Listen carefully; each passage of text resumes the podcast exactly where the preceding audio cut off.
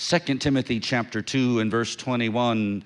Therefore, if anyone cleanses himself from what is dishonorable, he will be a vessel for honorable use, set apart as holy, useful to the master of the house, ready for every good work.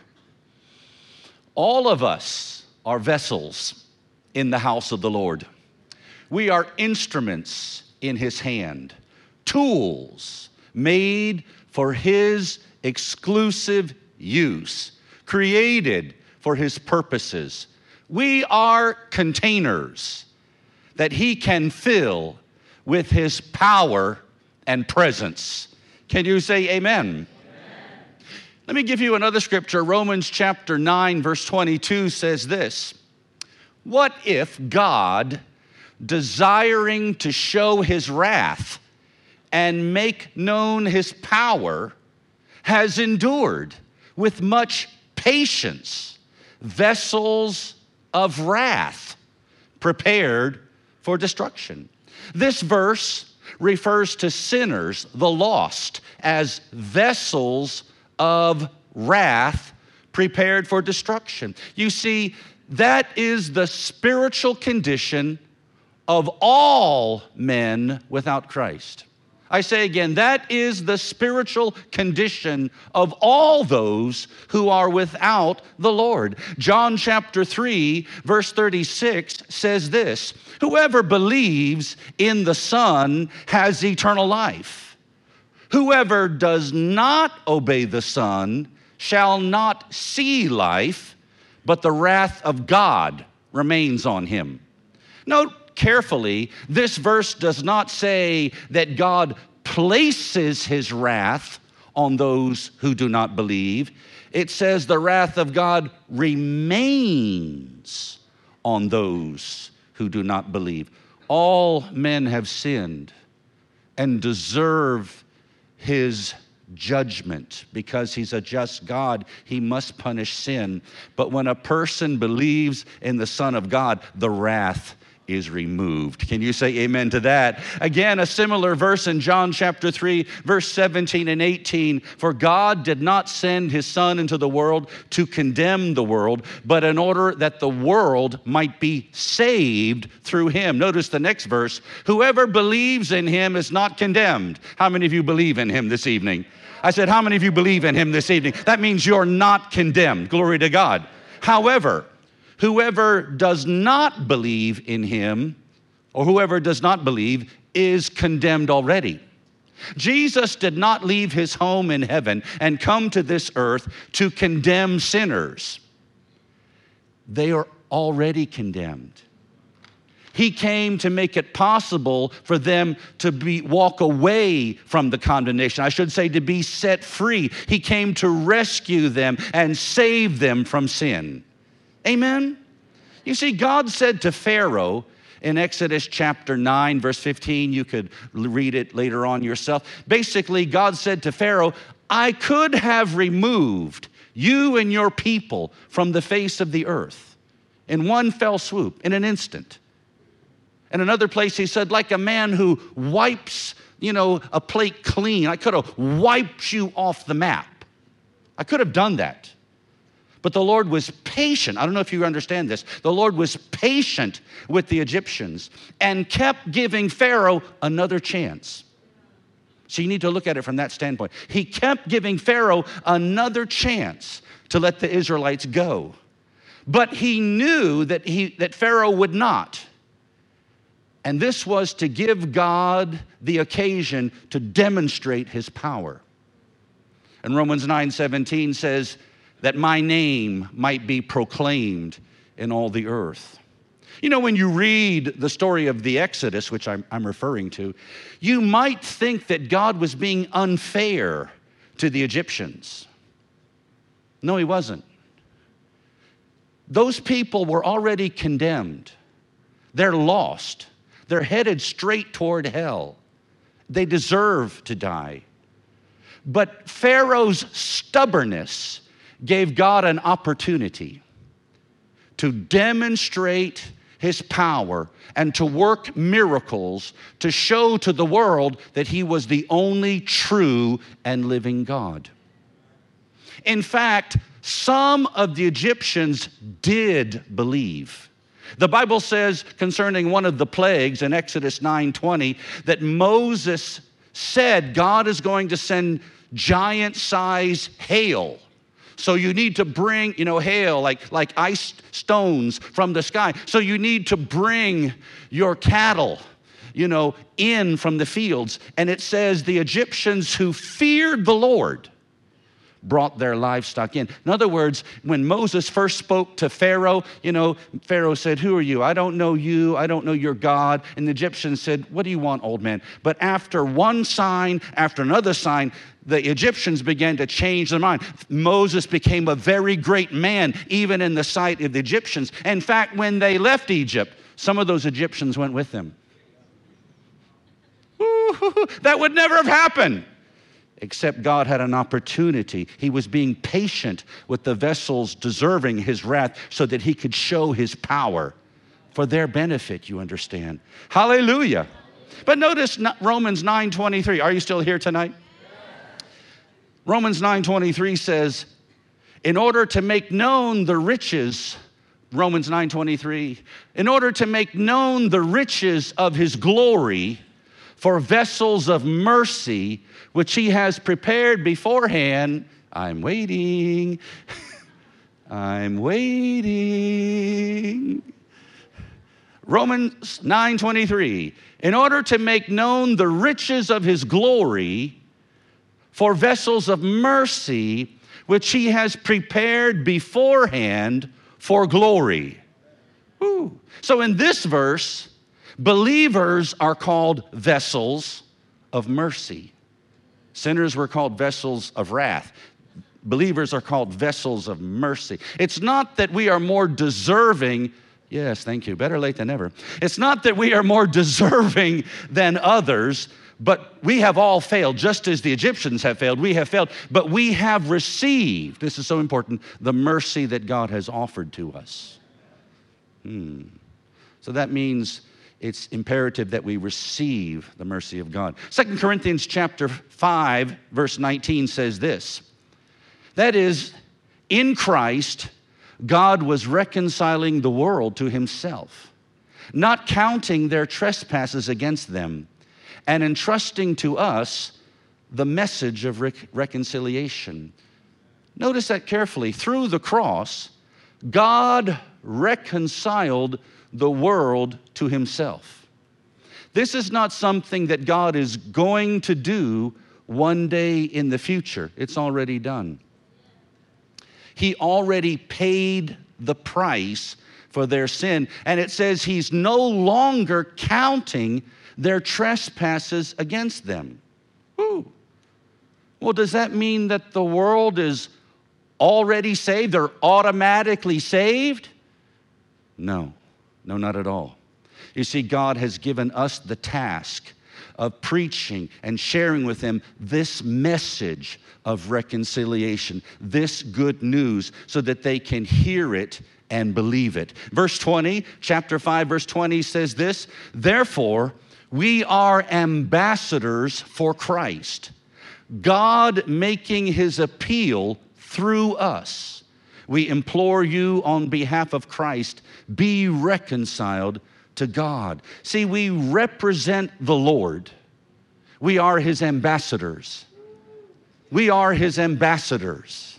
Hallelujah. The Bible tells you who you are. Amen. When I read this verse, I think of an incident that occurred to me and my wife many years ago. You'll forgive me for sometimes repeating myself, but uh, this was in the early 90s. We had just come to Nagaland. Maybe it was 95, 96, something like that. And so uh, the, uh, the British High Commissioner was coming to Dimapur. Dimapur. He was coming to Dimapur.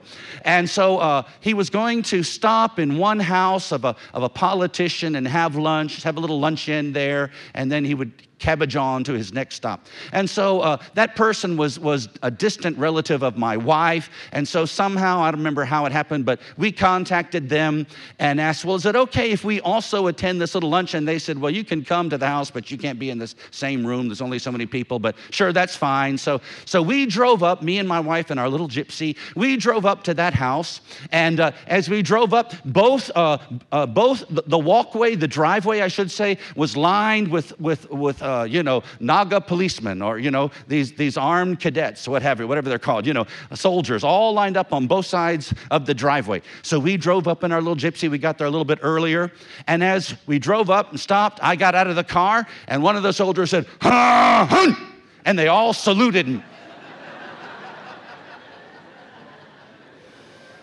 and I got out and I just waved like that, you know. So good to be here with you. See, they thought I was the ambassador. you know, how would, you know, obviously. They thought I was the, and Jeppy explained to them, no, no, no, he's not the ambassador. And they all went like, here, quickly, get in the house. You're, you're not supposed to be here. Get in the kitchen. Come on, get out of here. But you know what? They should have saluted me, and they should salute you too, because you are not an ambassador of Britain. You are not an ambassador of America. You are not an ambassador of Germany. You are ambassador of heaven. You are an ambassador of the Most High God. And we have a message from heaven to the world. And it says the Lord is making his appeal through us. God's not preaching through the clouds and the rocks and the grass and the trees. God's not going to write the gospel in the sky. He's making his appeal through you because you are his ambassador. The word appeal means an urgent request. This is urgent. The Passion Translation says, as though God were tenderly pleading with them directly through our lips. Think about that. When you share the good news, God is directly pleading with them. What is He saying? Receive this mercy. Receive it. He's pleading with them through your lips. Come on, some people say, I wish God would speak to me. He is. He is. He's using his vessels of mercy. Hallelujah. Then it says, it says, we implore you on behalf of Christ be reconciled to God. Actually, the word you, we implore you, that word you is not there in the Greek. Paul's writing to the Corinthians, they're already saved. They're already reconciled to God. They have already believed. Actually, he just means we implore them, we implore the world, be reconciled to God. The word implore means to ask, actually, even to beg. We implore you. So we shouldn't have the attitude like, well, would you like to get saved? Okay. If you want to, come on. If you want to go to hell, that's fine too. No, no, no, that should not be our attitude. It should be, no, we implore you. We're urgently asking you, receive this mercy passionately. Hallelujah. Now let's go back to Romans chapter 9, verse 23 again. To make known the riches of his glory for vessels of mercy, which he has prepared beforehand for glory to make known the riches of his glory for vessels of mercy, which he has prepared beforehand for glory. God shows you. See, you might say, well, I've been in and out of church all my life, and I heard the old, old story, and I chose Jesus. That might be what you say, and that might be your story, but heaven would say, no, you didn't choose me, I chose you. I reached down and I grabbed you and I chose you. Hallelujah. And notice he prepared us for something. He chose you and he prepared you for something, for glory. Some translations will help us. The CEV Contemporary English Version says, to share in his glory. To share in his glory. The Passion Translation says, to receive his glory woohoo, to receive his glory.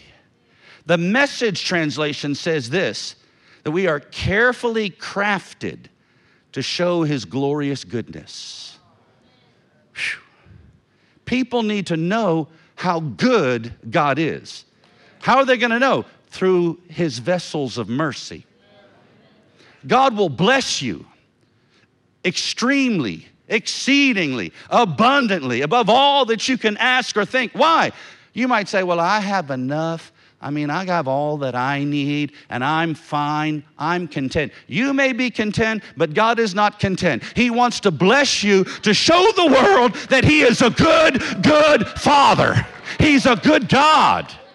Hallelujah. The Apostle Paul said this that though we were non Jews, we have been grafted into the stock of Abraham and we have been saved through the covenant. Hallelujah. And we are supposed to make the Jewish people jealous. They should see what we have and say, I want that. In fact, the whole world should be jealous. You know, when you talk to most people, you know, and, and, you tell them you're a Christian and you're a child of God and, and, and you're a believer, they, they, most people, they have that kind of a nonchalant attitude. Oh, that's nice. My grandmother was religious too. We need more people like you. That's, that's nice. See, they, they, they may appreciate you, but they don't envy you. They actually feel sorry for you. You poor sucker, wasting your time every Sunday morning. Oh, you're an idiot, but I like you. No, no, no, no, no. They should, they should see what we have. They should see the life of God in us. They should see the power and the presence and the blessing of God. And they might say, I don't understand all of this, but here's one thing I know what you have is what I need. Woo-hoo-hoo! Glory to God. So let the Lord bless you. I said, let the Lord bless you. If nothing else, for the sake of this world I'm not just talking about money or something like that. I'm just talking about in every facet of life. Let the Lord bless you. The New Life Version says this He made them ready for His shining greatness from the beginning. Shining greatness. Whoo. Whoo. Are you ready? Well, you don't even know the question. Are you ready? Are you ready for His shining greatness in your life? One more translation, rather interesting. The voice translation says that we are prepared for great beauty. I don't know about you, but I claim that one. How about you? he will beautify the meek with salvation. He will beautify, not uglify, beautify the meek with salvation. I mean, God will make you look good. I said, God, I think even physically, I could preach another sermon. Maybe somebody needs to hear this sermon. God, God will even change your countenance. I think when a person gets saved, it even changes the way they look.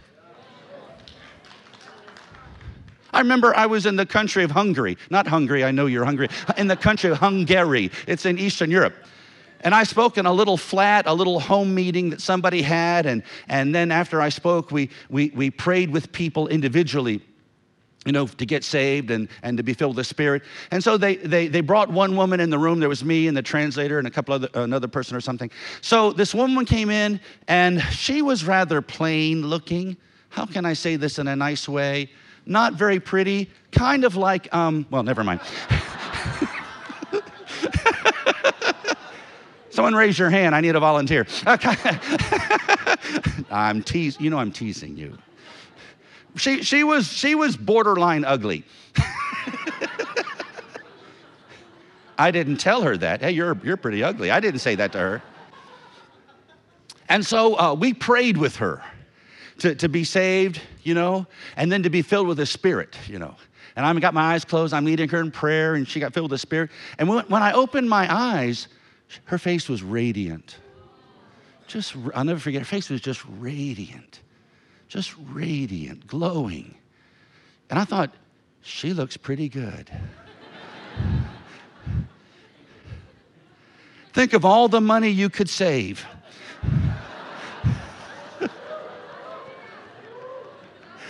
Man, some of those cosmetics haven't helped you very much.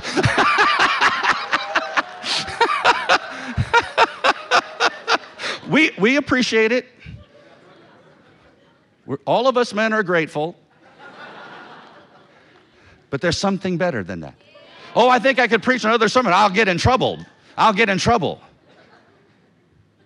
Sarah was 90 years old. You've heard me say this. She was 90 years, not 19, honey, 90, not 90.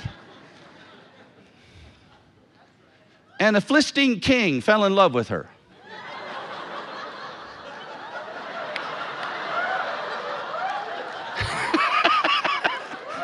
he sent his men and grabbed her off the street. What's going on here? Either God did something to his eyes or God did something to her. How many of the Argenics impact guys standing on a street corner? Here comes a 90 year old Naga woman. Hey, baby.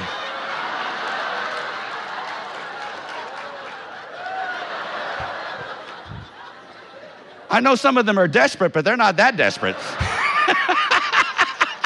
That's the, that's the blessing. Are you listening? That's the blessing. That's the blessing of Abraham. That's the blessing of Sarah. You're a daughter of Sarah. You should say, That's mine. I claim that. I claim that. I, oh, I'm going to get in trouble. This is not in my notes, obviously. We should look at a photograph of you from four, five, six, seven, eight, nine, ten years ago, and you should look better today than you looked back then. Amen. Amen. Most people, you know, it's the opposite. If they write a book, they put a picture there in 1980, like, you know, I was invited to speak at Rama, you know, in Nagpur, and I gave them my photo. When I showed up, they didn't recognize me.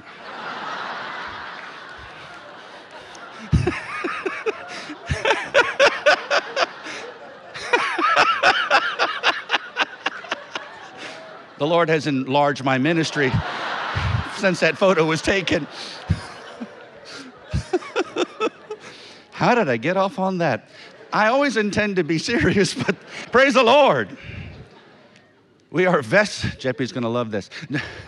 We, we are prepared to share his glory, to receive his glory. The word glory, as we said this morning, if you were here, the word glory also means honor. God selected us because we believe. God chooses those who choose Him. He selected us because we believe. He selected us to be promoted to a position of prominence for honor. He has made us who were once not a people to now become the people of God. Come on, I think we say these words so frequently that they've lost their impact in our lives. We are the people of God. He is our God. We are His people. We are now we are now a kingdom of priests, a royal priesthood, a holy nation. Hallelujah. We are sons of the living God. Glory to God. You know, everybody in Nagaland, probably Manipur and Mizoram too, I'm not sure, but you know, people are wild about titles. You know, when I first came to Nagaland, I was so inter- interested to see people driving around in a gypsy with a, with a red, you know, a plate on the front of it with some kind of a title you know, director general, you know, uh, inspector general, grand imperial poobah, some kind of, t- everybody's got some kind, everybody's wild about some, everybody wants a title. Sometimes I was asked to preach at a meeting, you know, somewhere uh, in India or maybe even in this part of the world, and you know, and, uh, and so they said, well, what is your title? And I said, Brother John. And they said, oh, no, no, no, no. So I show up at the meeting, they have a banner, and it's like Apostle John or Prophet John or executive director, His Majesty, you know, all these all majesties, wild titles. No, listen, here, here it is. It's not a title, it's a fact. You are a child of God. There's nothing better than that. You know, you can go to a party and rub elbows with people. I am the executive director. I'm the executive secretary. I'm the, I'm the general secretary. Who are you? I'm a child of God.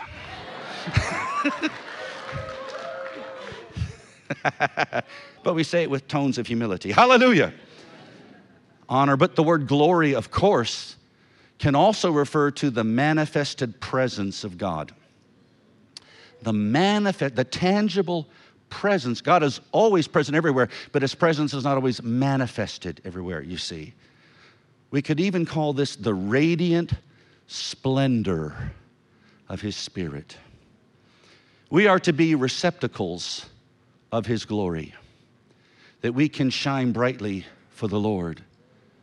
The word glory can also mean the demonstration of God's extreme goodness. Say, how do you know that?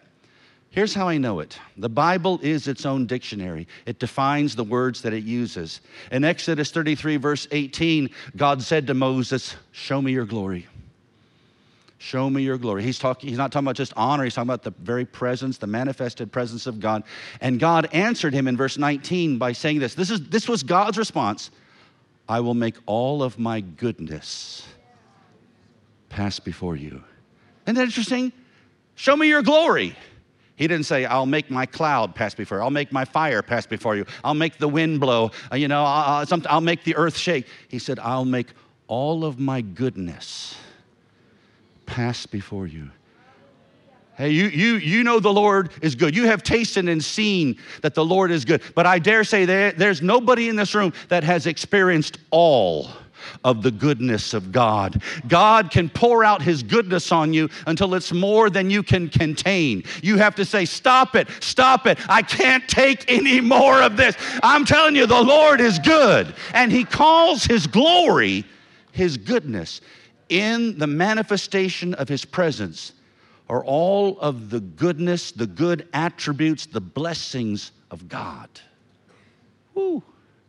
Woo. Hallelujah. We are vessels of mercy, prepared for glory. So we today must contend for the glory so that we can become containers of His glory and then carry His glory to this world. Vessels are meant to be filled. So we should be full of His goodness, full of His truth, full of his power. The human heart was designed to be poured into. If it isn't filled with God, it will be filled with something else. There is an inner longing in every person to be filled. You know, if the empty jars, unfilled jars and containers on our kitchen shelf could talk, they might say something like this I feel so empty. I feel so empty. Day after day, just sitting here doing nothing, just getting dusty. I want to be useful in this house. We are vessels. Vessels are meant to be filled. Before my wife fills a jar, you know, with some kind of thing, you know, alkane, some other radioactive material, before my wife, before my wife fills a jar, she washes it. It may be on the shelf, but she wash, she takes it with her hand, she washes it, and then she fills it. God cleansed you in the blood so that he could fill you. Cleansing is not an end in itself, cleansing is a means to an end so that you could become a container of His glory. A man may be saved and he may be sanctified, but he will never be satisfied until he's filled with the Holy Spirit. Can I get an amen? In Acts chapter 2, verse 4, you know the scriptures, many of you, it says, and they were all filled they were what? They were filled. God's a filler, isn't He? He's a filler. They were all filled with the Holy Spirit and began to speak in other tongues as the Spirit gave them utterance. The Greek word for filled, pletho, I believe it's pronounced that way, pletho, means filled and fulfilled. Filled, but it also means fulfilled you will never be fulfilled as a believer until you are filled with the Holy Spirit. The word pletho, this Greek word for filled, also means to imbue. I M B U E. To imbue. What does that mean? To permeate, saturate. It also means to inject and charge up, to diffuse, to spread out, and to cover. Jesus told his disciples in Acts chapter 1, verse 5, again, you know it, but sometimes you can get fresh revelation from a verse you've read a hundred times. John baptized with water, but you will be baptized with the Holy Spirit not many days from now. The Greek word baptizo means to immerse, to sink into, to dip, to submerge. Now, if I want to fill, if I want to fill a cup of water, I could just simply take a container of water and just pour that water into that vessel, into that cup. What if I wanted to fill a cup with ocean water, seawater? Well, I can't go to the beach and then pick up the sea and pour it into that cup. It's bigger than me, a whole lot bigger. It's not even possible. The only way I could fill that cup is to plunge that cup into the ocean. God didn't just, you know, uh, give you a little taste, He plunged you into the Holy Ghost. Glory to God. He plunged you, He submerged you, He immersed you. Boom. That's how He filled you with the Holy Spirit. It's impossible for a person to be baptized with water and not get wet.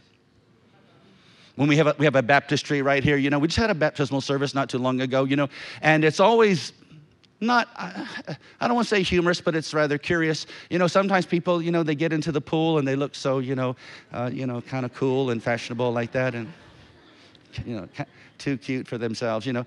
Then we go you know, in the name of the father son holy and and they come up. Everything is wet. Their underpant is wet. Everything is wet. They're just dripping wet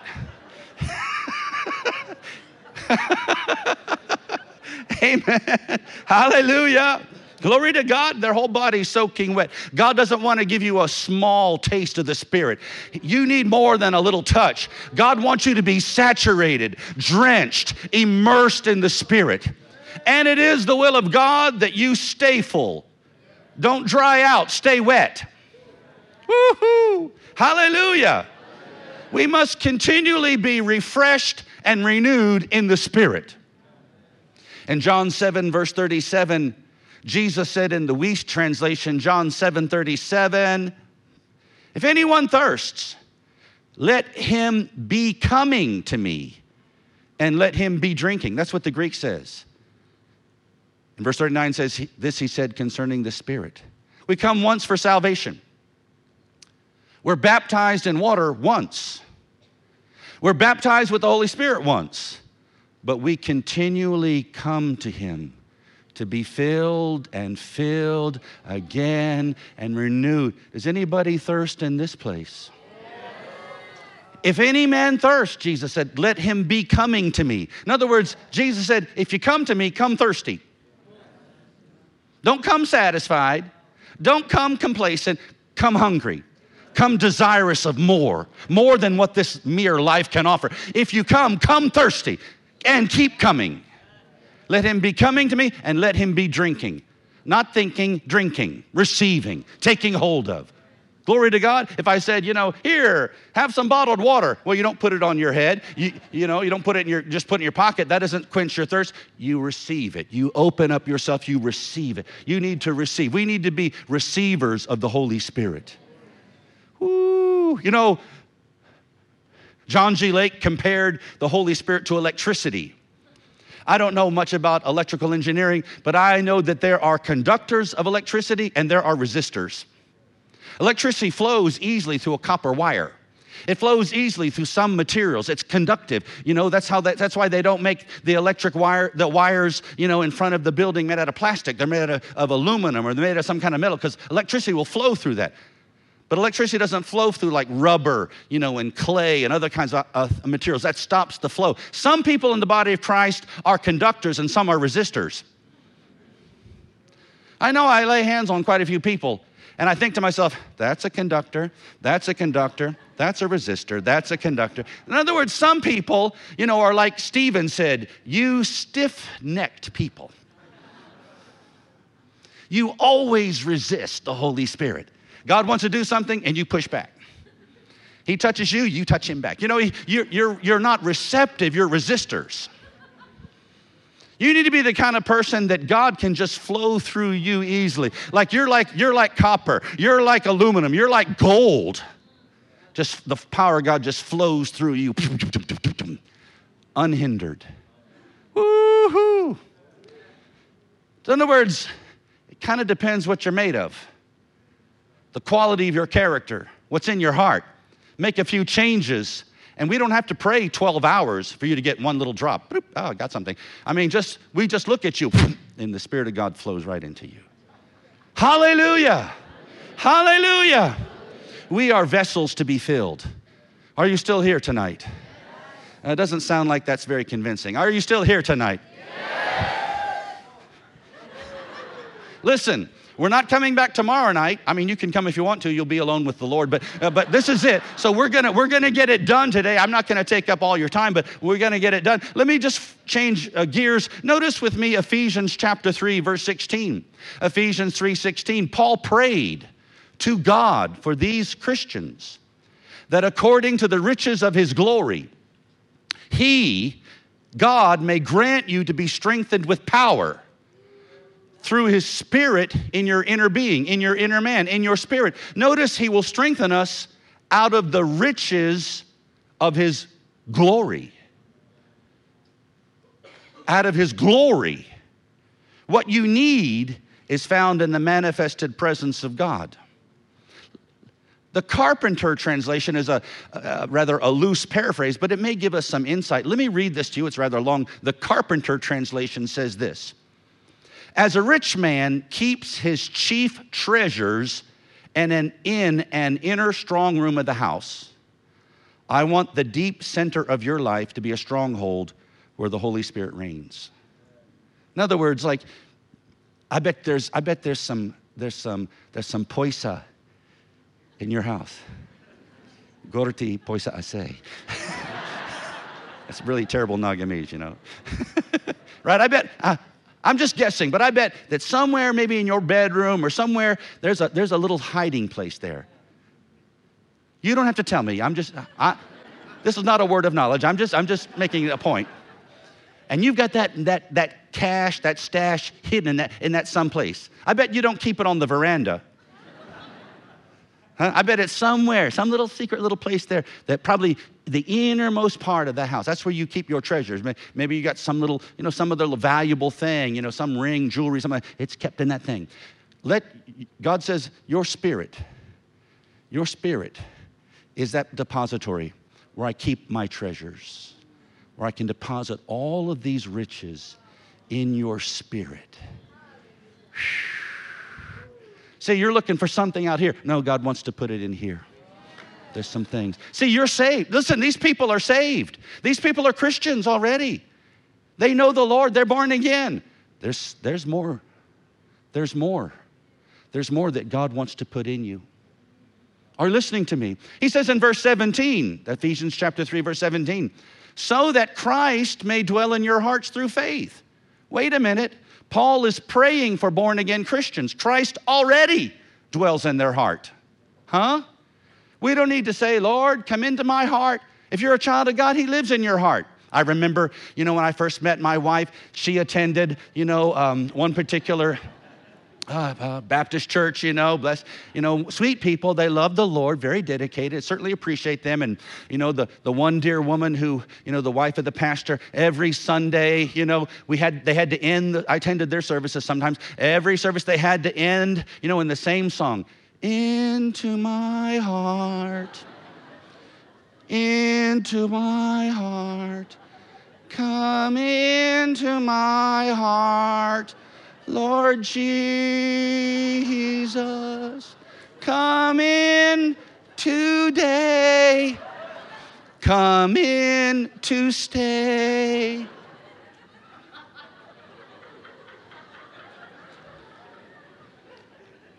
Have you never read the Bible? Have you never read the Bible? Have you ever even cracked the book open? If you're born again, the Holy Spirit is dwelling in you. He said, I'll ask my Father, and He will give you another comforter that He may be in you forever. You don't need to say, Come in today, come in to stay. He came to stay. He said, I'll never leave you. I'll never forsake you. I'm with you always. How? Because He's living on the inside. Romans 8 9 says, If anyone does not have the Spirit of Christ, he does not belong to him. So Paul must mean something else. He must be talking about something else. The Passion Translation says this By constantly using your faith, the life of Christ will be released deep inside you. So, not just to be in you, but that Christ would live his life through you. What's he talking about? Well, jump toward the end of the, this prayer. There's a lot there, but we don't have time to cover that. But jump to the end of the prayer, verse 19, chapter 3, verse 19. Here's, here's kind of like, you know, the, the, the, here's the point that you may be filled. We're talking about vessels. That you may be filled with all the fullness of God. These people in Ephesus, they're Christians and they're spirit baptized Christians. We know that from reading Acts chapter 19, verse 6. They've already, we can deduce that. They've already been baptized with Holy Spirit, speaking in other tongues, but evidently they're not yet filled with all the fullness of God, and that means neither are you or I. There's more. There's more. I said there's more. The Amplified Bible says this, reading, reading that last verse, verse verse, uh, verse 19, it says this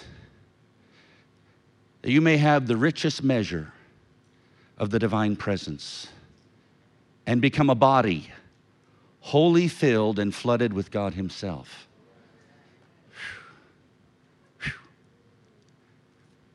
The New International Reader's Version says this Then you will be filled with everything that God has for you. God has gifts, He has graces, He has anointings, He has wisdom, He has power, He has callings, other things. How does He give them to you? He fills you with Himself, more of Himself. We are vessels in the house of the Lord, and vessels are meant to be filled. There's no purpose in an empty container except to fill it. Hallelujah. Let's go back to our text. I'm going to wrap this up in just a moment here. Again, we, be, we began by reading 2 Timothy chapter 2, verse 20. Now, in a great house, there are not only vessels of gold and silver, but also of wood and clay, some for honorable use and some for dishonorable. In my house, we have ordinary steel plates and we also have fine porcelain. My wife does not feed the cat with our wedding china. She only brings, she's got a special place for that. She only brings, I don't even eat on the wedding china. I haven't seen that in years. Well, she only, I don't, I don't even know if it's still there. It does. I guess I, she brings that out for special occasions. So if you come to my house and you see a steel plate, don't feel bad. for special occasions. In my house, there are polished brass vases that hold lovely flowers and other articles, and then there are plastic buckets that hold rubbish. They're all useful, they all have a purpose, but some are used for more dignified reasons and some for more unpleasant tasks, yet they're all in my house. You are a vessel in God's house. But what kind of vessel? You are useful to the Lord, but in what way? Verse 21 Therefore, if anyone cleanses himself from what is dishonorable, we talked about honor this morning. If anyone cleanses himself from what is dishonorable, he will. He will be a vessel for honorable use, set apart as holy, useful to the master of the house, ready for every good work. The purpose of this message is to encourage you to make the determination in your heart I'm going to be a vessel of honor. I'm going to be a vessel of honor. I'm not going to be a dustbin in the house of the Lord. I'm going to be I'm going to be a special vessel that God can fill with his most precious jewels, his most precious treasures. Am I alone here? Anybody can witness to that? Do you agree with you? Agree with that? Hallelujah. If any man cleanses himself, no man can cleanse himself Otherwise, Jesus died in vain. The blood of Jesus cleanses my heart after I have sinned, but I cleanse myself by separating myself from sin, removing anything in my life that's displeasing to the Lord. We are righteous by faith, but we must live right. We are holy, but we must live holy. So, whether we are used for exalted tasks or dirty work, I don't mean morally dirty, but maybe less noble purposes, it's up to you. Because if you cleanse yourself, you will be a vessel of honor. He didn't say, well, you know, there's the Billy Grahams, and you know, and then there's the, you know, then there's like the Oral Robertses, and you know, then there's people, the Brother Hagins. You know, they they're just the special ones, and everybody else is just going to have to be kind of ordinary, useless. No, no, no, no, no, no, no, no, no, no. If any man will separate himself from anything that's dishonoring to God, he will be a vessel of honor. All of the tabernacles all of the tabernacles, sorry, all of the vessels in the tabernacle were made of pure gold. Why? Well, pure gold. It's rare, it's precious, it's valuable, and there's no mixture, there's no alloy, there's no base metal mixed in with it. It's pure.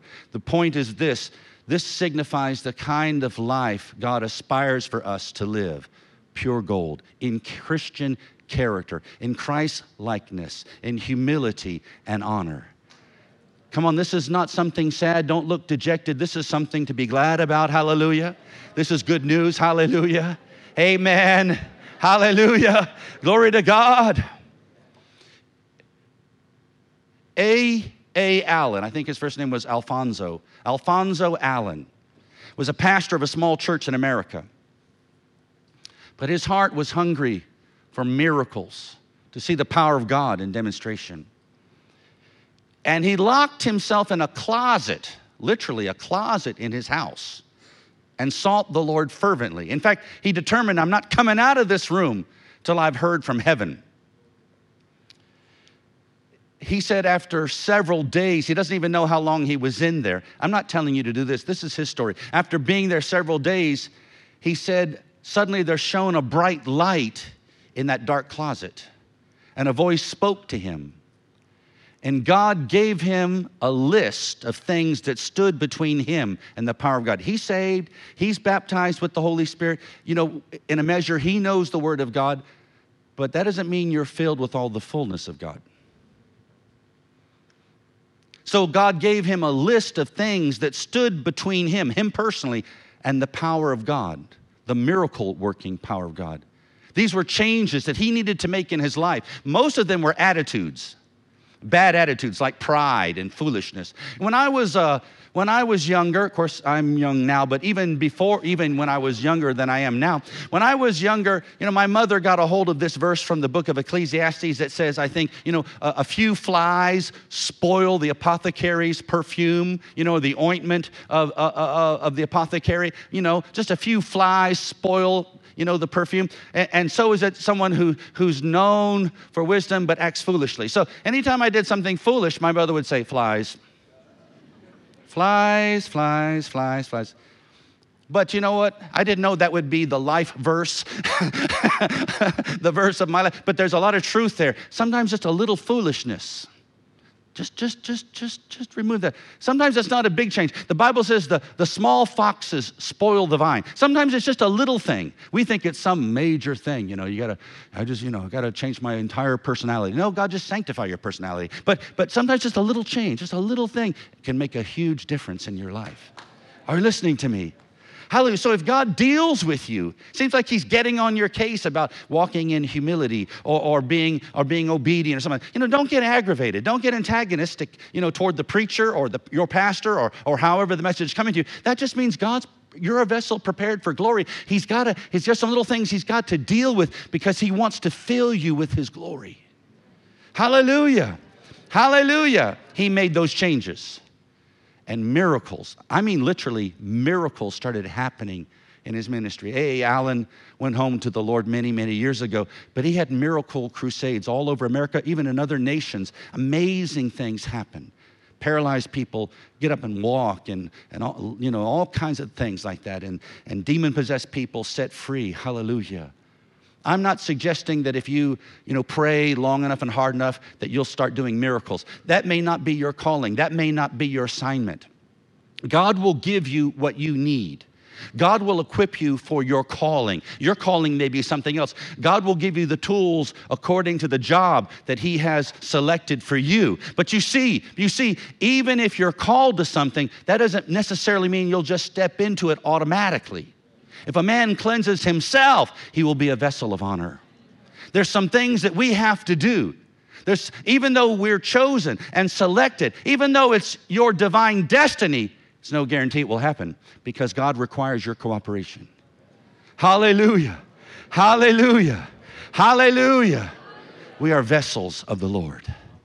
We are vessels of the Lord. Would you stand with me to your feet today?